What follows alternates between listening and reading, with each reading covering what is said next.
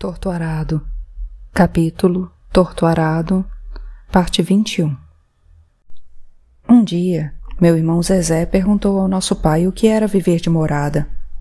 Por que não éramos também donos daquela terra, se lá havíamos nascido e trabalhado desde sempre? Por que a família Peixoto, que não morava na fazenda, era dita dona? Por que não fazíamos daquela terra nossa, já que dela vivíamos, plantávamos as sementes, colhíamos o pão? Se dali retirávamos nosso sustento? Esse dia vive em minha memória. Não se apaga nem se afasta, ainda que envelheça. O sol era tão forte que quase tudo ao alcance de minha visão estava branco, refletindo a luz intensa do céu sem nuvens. Meu pai retirou o chapéu. O calor fazia minar de seu corpo um suor grosso que lhe lavava o rosto, escorrendo pela fronte e pelas têmporas. Escorria pelo lado anterior de seus braços, formando grandes manchas em sua camisa surrada.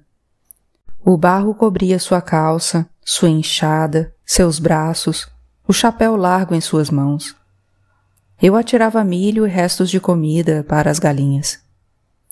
Pedir morada é quando você não sabe para onde ir, porque não tem trabalho de onde vem, não tem de onde tirar o sustento.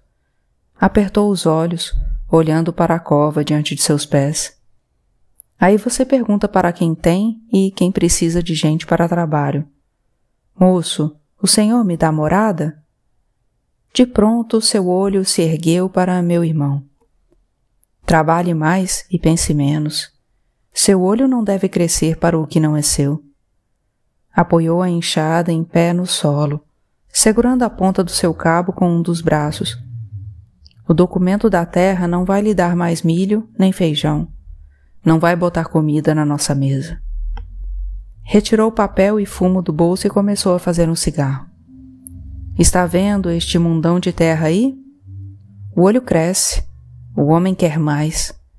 Mas suas mãos não dão conta de trabalhar ela toda, dão? Você consegue sozinho trabalhar essa tarefa que a gente trabalha. Essa terra que cresce mato, que cresce a caatinga, o buriti, o dendê, não é nada sem trabalho. Não vale nada. Pode valer até para essa gente que não trabalha, que não abre uma cova, que não sabe semear e colher. Mas para gente como a gente, a terra só tem valor se tem trabalho. Sem ele, a terra é nada. Zezé voltou à lida, sem entender a conversa. Meu pai não falou o nome de Severo, mas sabia que ele andava de conversa com o povo da fazenda, contando história de sindicato, de direitos, de lei. Estava levando essas conversas para os campos de trabalho. Sabia também que o assunto já devia estar no ouvido de Sutério.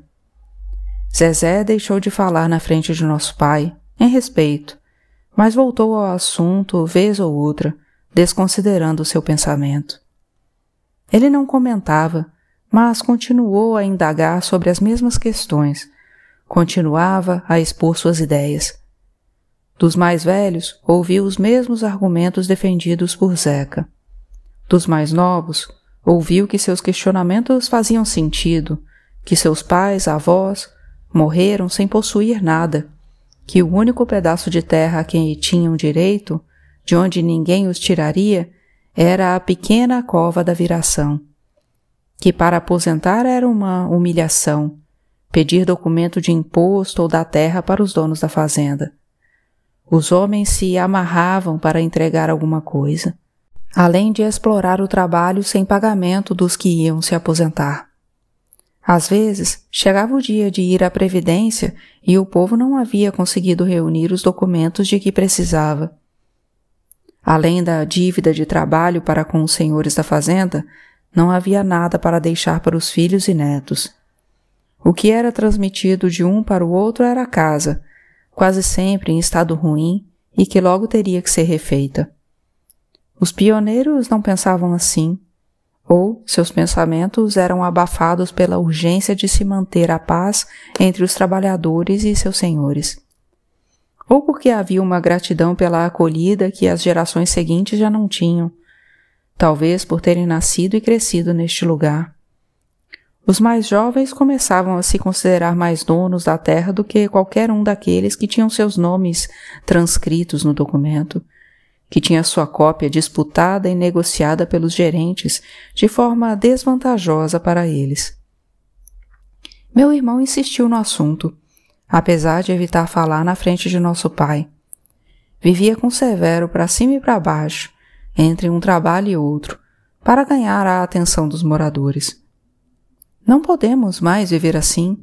Temos direito à terra. Somos quilombolas. Era um desejo de liberdade que crescia e ocupava quase tudo o que fazíamos. Com o passar dos anos, esse desejo começou a colocar em oposição pais e filhos numa mesma casa. Alguns jovens já não queriam permanecer na fazenda, desejavam a vida na cidade. Os deslocamentos se tornaram mais intensos do que no passado, quando nos transportávamos em animais para outros lugares, cidade e os povoados vizinhos. A vida na cidade, entre viajantes e comerciantes, era atraente. Pesava na decisão justamente o trabalho para os fazendeiros, que foi mantido entre nós e atravessou gerações. Zezé queria dizer ao nosso pai que não nos interessava apenas a morada, que não havia ingratidão. Eles que não nos foram gratos, corre o boato que querem vender a fazenda sem se preocupar com a gente. Dizia para mim e Domingas. Queremos ser donos de nosso próprio trabalho. Queremos decidir sobre o que plantar e colher além de nossos quintais. Queremos cuidar da terra onde nascemos, da terra que cresceu com o trabalho de nossas famílias, completou Severo, numa roda de prosa debaixo da jaqueira na beira da estrada. Mas o desejo de nos libertar terminou por envenenar nossas casas. Parte vinte e dois. Caminhou um dia e uma noite, e antes de o sol nascer, chegou a uma vila de casas assentada em cima de um tabuleiro. Havia a terra no horizonte de seus olhos. Passava uma boiada e vaqueiros seguiam os animais em seus cavalos. Daquele dia, se recordava do vento e da nuvem de poeira que não se desfazia. Precisou caminhar através dela, enquanto um dos vaqueiros, solitário, desgarrado dos que seguiam à frente, o olhou com atenção. Andou devagar e segurou a cruz que carregava no pescoço. Pela posição do sol, deviam ser seis da manhã de um novo dia, e o começou com louvação. Seus pés doíam, não havia repousado durante a noite. Teve medo de adentrar a mata que não conhecia. Caminhou com seus encantados, mas os riscos rondavam. Quem sabe seus próprios guias lhe dessem o medo banhado na luz da noite para o deixar vigilante diante dos perigos? Quem sabe esse medo não o fizesse chegar com segurança ao seu destino? Eles iam à frente, abrindo caminhos. Ele sentia que eles afastavam os perigos da estrada, os perigos das cobras, dos caititus, das onças, os perigos dos coronéis e seus bandos, os perigos da cobiça por terra e diamante. Deus era o guia maior que olhava por ele e guiava os encantados. O velho Nagô, que seguia atrás, foi se aproximando quando ele chegava ao fim da jornada. De bengala, curvado, de cachimbo na mão e chapéu branco. Desde Caxangá, desde que foi curado do que havia sofrido com as perturbações da mente, sentiu o velho se aproximar. Sentiu seu toque e conhecimento o cobrirem como um manto. Mas eles não estavam sozinhos. Mineiro seguia à frente, fidalgo, todo de branco. Mineiro chegou com o povo das Minas Gerais e por aqui ficou, porque ele entendia do povo de garimpo. Não dispensava vinho branco. Não dispensava cigarro branco. Era dele que vinham os avisos de que alguém sofreria com a loucura. Oxóssi era o caçador, o que lhe dizia por onde seguir em meio à mata, o que livrara dos perigos, das serpentes peçonhentas e também enfeitiçava as caças que o alimentavam na nova morada. O pedaço de carne do sertão que sua mãe tinha dado era suficiente para se alimentar até a chegada, mas nem por isso Oxóssi o deixou seguir só, e andou por céu e terra, no alvoroço dos pássaros, nas folhas e raízes que colhia para os remédios e que guardava em sua sacola de palha. Mãe d'água o guiava pela água doce, matava sua sede. Ela surgiu quando ele desceu o tabuleiro entre a plantação e a estrada de boiada, para entrar por uma vereda onde haviam dito que ficava a fazenda. Ela continuou surgindo entre as folhas verdes e os troncos das árvores, entre os espinhos e os galhos retorcidos.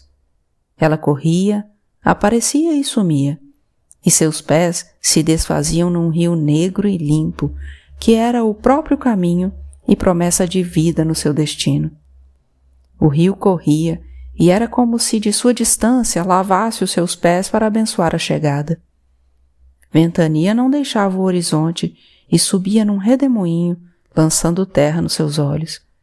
Era como se corresse o mesmo caminho com a mãe d'água para lhe dizer que teria terra e água para plantar e colher, para si e para os que viriam.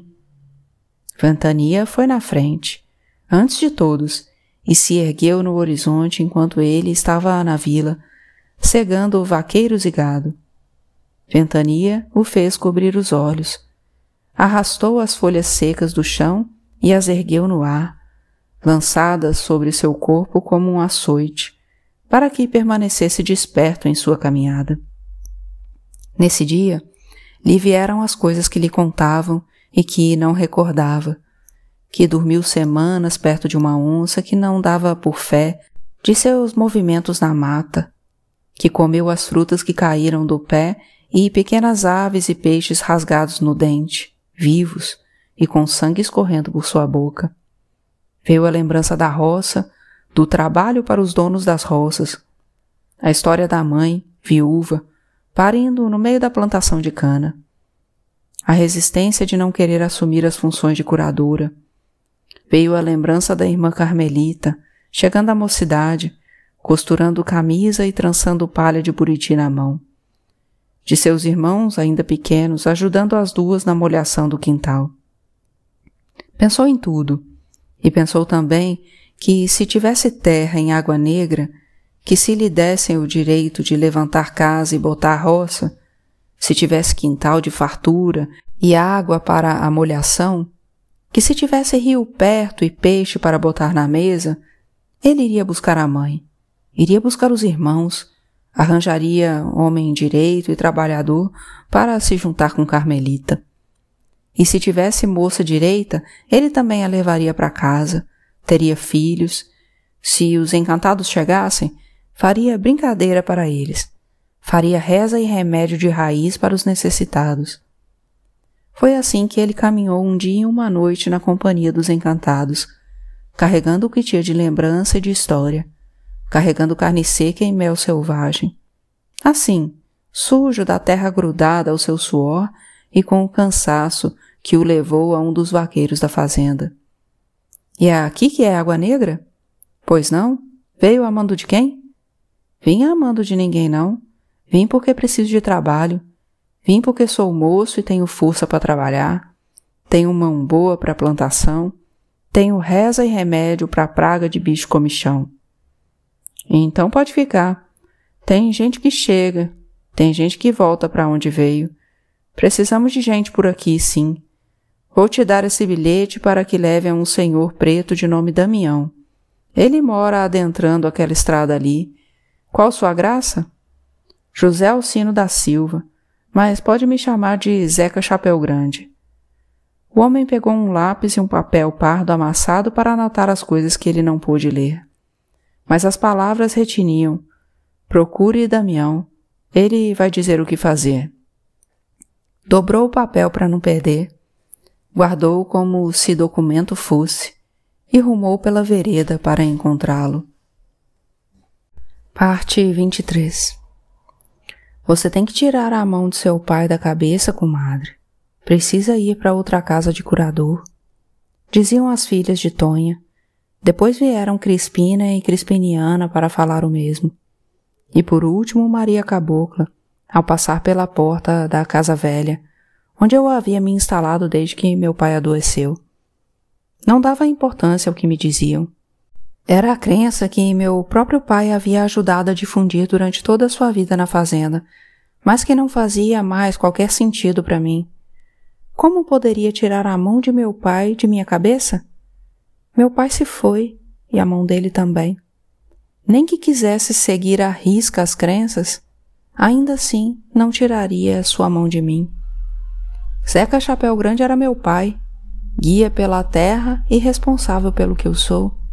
Seus filhos e filhas de santos seguiram dia após dia procurando casas de jaré conhecidas dos arredores para retirar sua mão de suas cabeças. Temiam estar sentenciados ao passamento. Eu não conseguia temer nada, nem temia as grosserias de Tobias, muito menos Aparecido avançando sobre mim. Não temia os vivos, não temeria os mortos. Chegaram mesmo a chorar à nossa porta, dizendo que eu iria morrer. Deixa em Belonísia. Se ela não quer, ela não tira. Muito agradecida, mas vão cuidar da vida de vocês. Disse Salu mais de uma vez, até que o tempo passou e pareceram esquecer. Se se descuidarem, pensei, é capaz de vocês irem antes de mim. Como iria rir se fossem antes de mim? Minha mãe, abatida, passou um longo período sem conseguir ir para a roça. Também começou a beber cachaça, antes mesmo do meio-dia. Era estranho. Nunca havia visto minha mãe beber numa festa ou numa celebração. Comecei a esconder as garrafas de aguardente, mas ela ia à feira e dava um jeito de trazer as escondidas, junto com os mantimentos. Entornava largos copos, como nunca havia feito, e dormia sentada na cadeira, até roncar. Esquecia a comida no fogo e parecia não sentir mais vontade de interagir com os netos. Nos poucos momentos em que ficava sóbria, pegava algo que havia pertencido ao nosso pai para dizer: "Olha o que deixou", ou então: "Ele não conseguiu terminar de fazer isso". As recordações tomavam conta de seu dia quando alguém aparecia pedindo ajuda para algum problema, acostumados que estavam a tratar seus males com Zeca. Ela dizia que não podia ajudar, que não era curadora. "Não vou mexer com coisas que não sei", disse a Domingas enquanto abanava a lenha no fogão. "Não nasci com o dom". A obra da casa que meu pai havia começado a levantar estava parada e passou meses assim, sem que ninguém se dispusesse a continuar. Não se sentiam autorizados. Minha mãe bateu o pé, olhando para o mato que começava a crescer em volta da casa. "Vou desmanchar aquela casa. Não quero mais sair daqui. Esta casa está se desmanchando", Bibiana relembrou.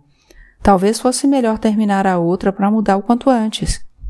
Minha mãe, que havia perdido qualquer vontade de mudança, fez valer sua vontade. "Ninguém mexe. Deixa o tempo tomar conta dela". Quando o sol se prolongou no horizonte, trazendo de novo a estiagem, Salu passou um dia enferma na cama, ardendo de febre. Dona Tonha veio visitá-la. Ficaram as duas no quarto, conversando baixo. No dia seguinte, me disse que iria para a cachoeira, que estava entregue à bebida por obrigação que não cumpria dos encantados, que meu pai havia deixado. Dona Tonha a acompanharia. Considerou que naquele momento precisava retirar a mão do marido da cabeça. Partiu para encontrar o curador, e fiquei sozinha em casa. Retomei o movimento do roçado, porque queria tentar fazer as coisas voltarem a aparecer como antes. Pensava que continuar trabalhando era a única maneira de recordar meu pai de uma forma que não fosse mais tão doída. Me coloquei nas trilhas com meu irmão e, de fato, arar a terra, plantar, colher, consertar cerca, foram me curando de sua ausência, da mesma maneira que haviam me curado da tristeza que senti ao deixar a casa para viver com Tobias. Da mesma forma de quando fiquei viúva. Foi o que me sustentou nas terras da beira do Santo Antônio. Foi das coisas que nasceram de novo em minhas mãos que pensei sobre o rumo que tornariam sem a liderança de nosso pai. Como seria tudo sem as forças dos encantados, que tanto tempo haviam estado entre nós. Por último, Salu retornou à fazenda depois da viagem à cachoeira e disse que iria terminar de construir a casa. Disse também que não triscaria mais em bebida. A decisão trouxe alívio. Em pouco tempo, a casa que meu pai havia deixado com a construção encaminhada ficou pronta.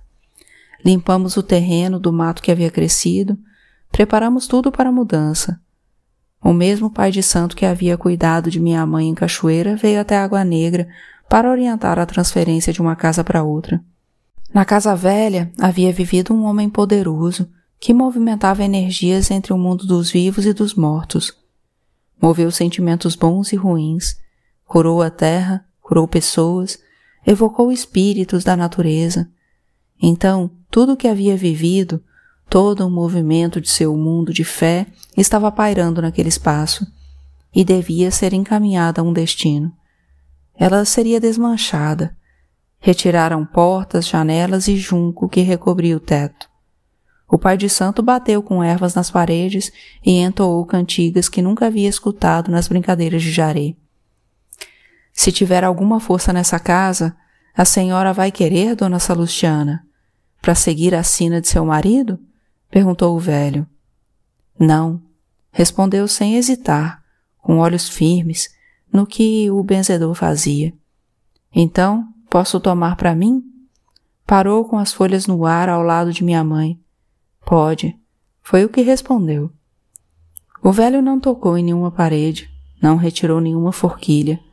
O tempo se incumbiu de desmanchar a casa antiga, sem abrigar mais nossas vidas. Parecia se deteriorar numa urgência própria da natureza que a envolvia. A cada chuva forte uma parede desmoronava e, por fim, o vento completou sua luta. A parede de terra, do barro que era o chão da Água Negra, voltou a ser terra de novo.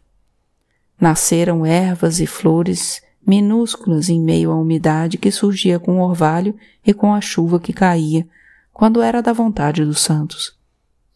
Fiquei atenta a tudo o que acontecia. Sabia que nada retornaria. Olhei com certo encantamento o tempo caminhando, indomável como um cavalo bravo. Parte vinte e quatro. Indomável, Severo caminhou por estradas, elevou sua voz em discursos, enfrentou os novos donos e o chefe dos trabalhadores, mudando ele mesmo, em meio ao movimento que parecia crescer em nossas vidas, foi moldando a Água Negra, fazendo-a se transformar num lugar diferente. Enquanto Zeca Chapéu Grande viveu, respeitou o seu desejo de não confrontar os que lhe haviam dado abrigo. Questionar o domínio das terras da fazenda seria um gesto de ingratidão. Por isso mesmo, Severo percebeu que não poderia discutir com meu pai, seu tio e sogro. Seria um desrespeito por tudo o que ele significava para o nosso povo. Zeca Chapéu Grande havia mantido os moradores da fazenda unidos, foi liderança do povo por anos, e sem permitir que infligissem maus tratos a nenhum trabalhador da fazenda, muitas vezes interveio, sem afrontar Sutério, para impedir injustiças maiores que as que já existiam. Graças às suas crenças, havia vigorado uma ordem própria, o que nos ajudou a atravessar o tempo até o presente. Sua morte deixou um vazio entre os moradores da fazenda e, por fim, a venda das terras transformou tudo de maneira repentina. As notícias que nos chegavam eram de que a fazenda havia sido vendida a um preço minguado, porque nossa presença a havia desvalorizado. O novo dono fazia uma movimentação contrária à nossa morada, talvez porque soubesse que, pelo tempo que tínhamos ali, a justiça nos reservava algum direito. Aos poucos, foi chegando. Primeiro como um benfeitor, dizendo que nada iria mudar. Se mostrava solidário, levando um ou outro para a cidade em seu carro se precisava de médico, propagando aos quatro ventos como era bom com seus trabalhadores. Depois montou um barracão de mantimentos, resolveu criar porcos, e quem estivesse disposto a trabalhar teria direito a salário, que as pessoas nunca receberam de fato. Os dias de trabalho eram pagos com a retirada de mercadorias e, ao sair de lá, os moradores terminavam deixando uma dívida maior do que o pagamento que tinham a receber. Nesse campo desigual, Severo levantou sua voz contra as determinações com que não concordávamos. Virou um desafeto declarado do fazendeiro.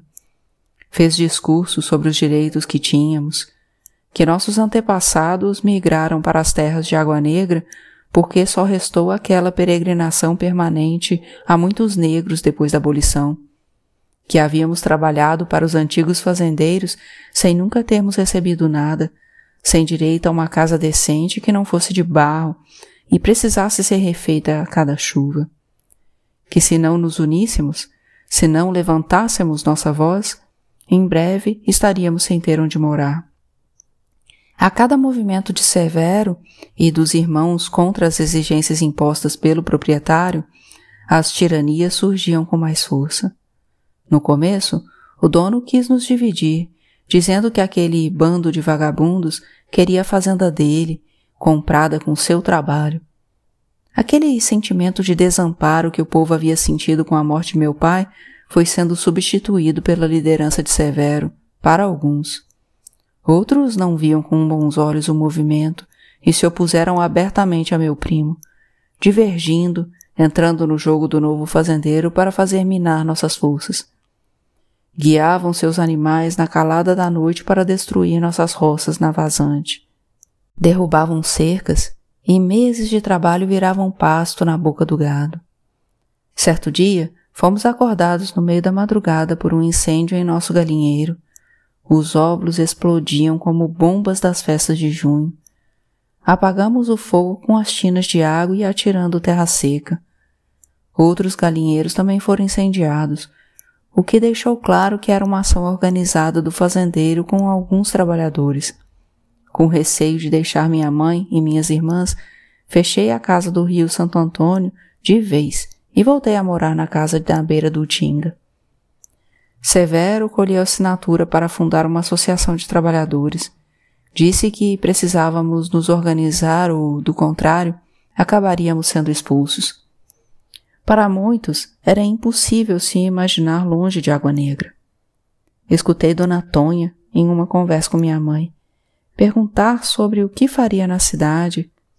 Vou alisar calçada? Para viver na cidade precisa de dinheiro para tudo. Uma cebola, dinheiro. Um tempero, dinheiro. Bibiana esteve mais ativa ao lado do marido. Em meio à mobilização, eu ficava de bom grado com as crianças para que ela pudesse escrever, trabalhar, andar com Severo, procurando ajuda na garupa da motocicleta que ele havia adquirido.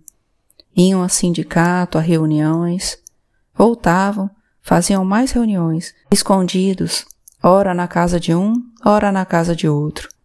Na nossa casa ocorreram muitas. Temi que minha mãe tivesse a mesma postura de nosso pai, que achasse ingratidão aquela movimentação. Mas não. Ela parecia entusiasmada. Desandou a contar muitas histórias. Era um livro vivo.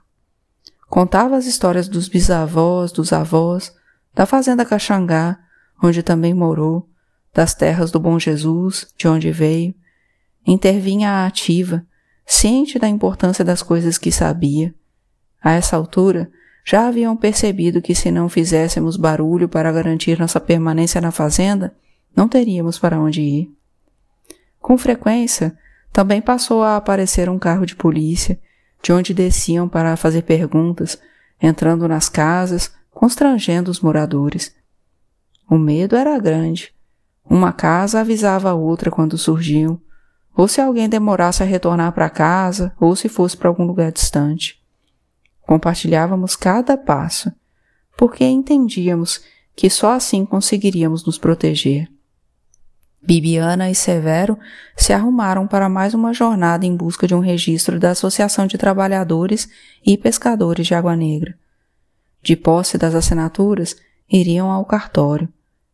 Numa manhã nublada, de calor abafado, o céu quase branco.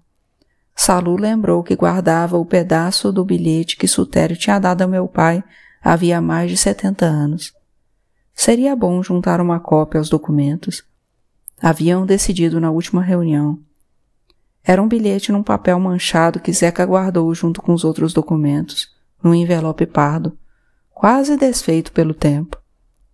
Me lembro do dia em que Bibiana o abriu com cuidado, quando nosso pai pediu que lesse, para que todos tomássemos conhecimento sobre qual era a nossa situação na fazenda. Quando Bibiana terminou de ler, eu mesma fiz questão de conferir. Esteve aqui o senhor José Alcino, pedindo uma morada. Eu dei a ele lá na beira do rio Tinga e disse a ele que tem que trabalhar nas roças da fazenda e pode levantar casa de barro, proibido casa de tijolo. Bibiana já tinha subido na garupa da motocicleta quando recordou do que havia esquecido. Devolveu o capacete a Severo e foi buscar o bilhete. Maria e Flora ajudavam com os pratos no quintal quando eu tentava acender o fogo, com a roupa molhada de suor do esforço de abanar a brasa. Ouvi vários estampidos, como na madrugada no incêndio do galinheiro. Os ovos estouraram naquela noite. As aves ficaram esturricadas. Meu peito doía de ver os bichos da casa mortos por pura maldade. Não refizemos o galinheiro. Não havia ovos para estourar e produzir aquele som, que de novo enfraquecia meu corpo. Corri em direção ao terreiro. Eu e Bibiana chegamos à porta ao mesmo tempo. Severo estava caído. A terra seca aos seus pés havia se tornado uma fenda aberta e nela corria um rio de sangue.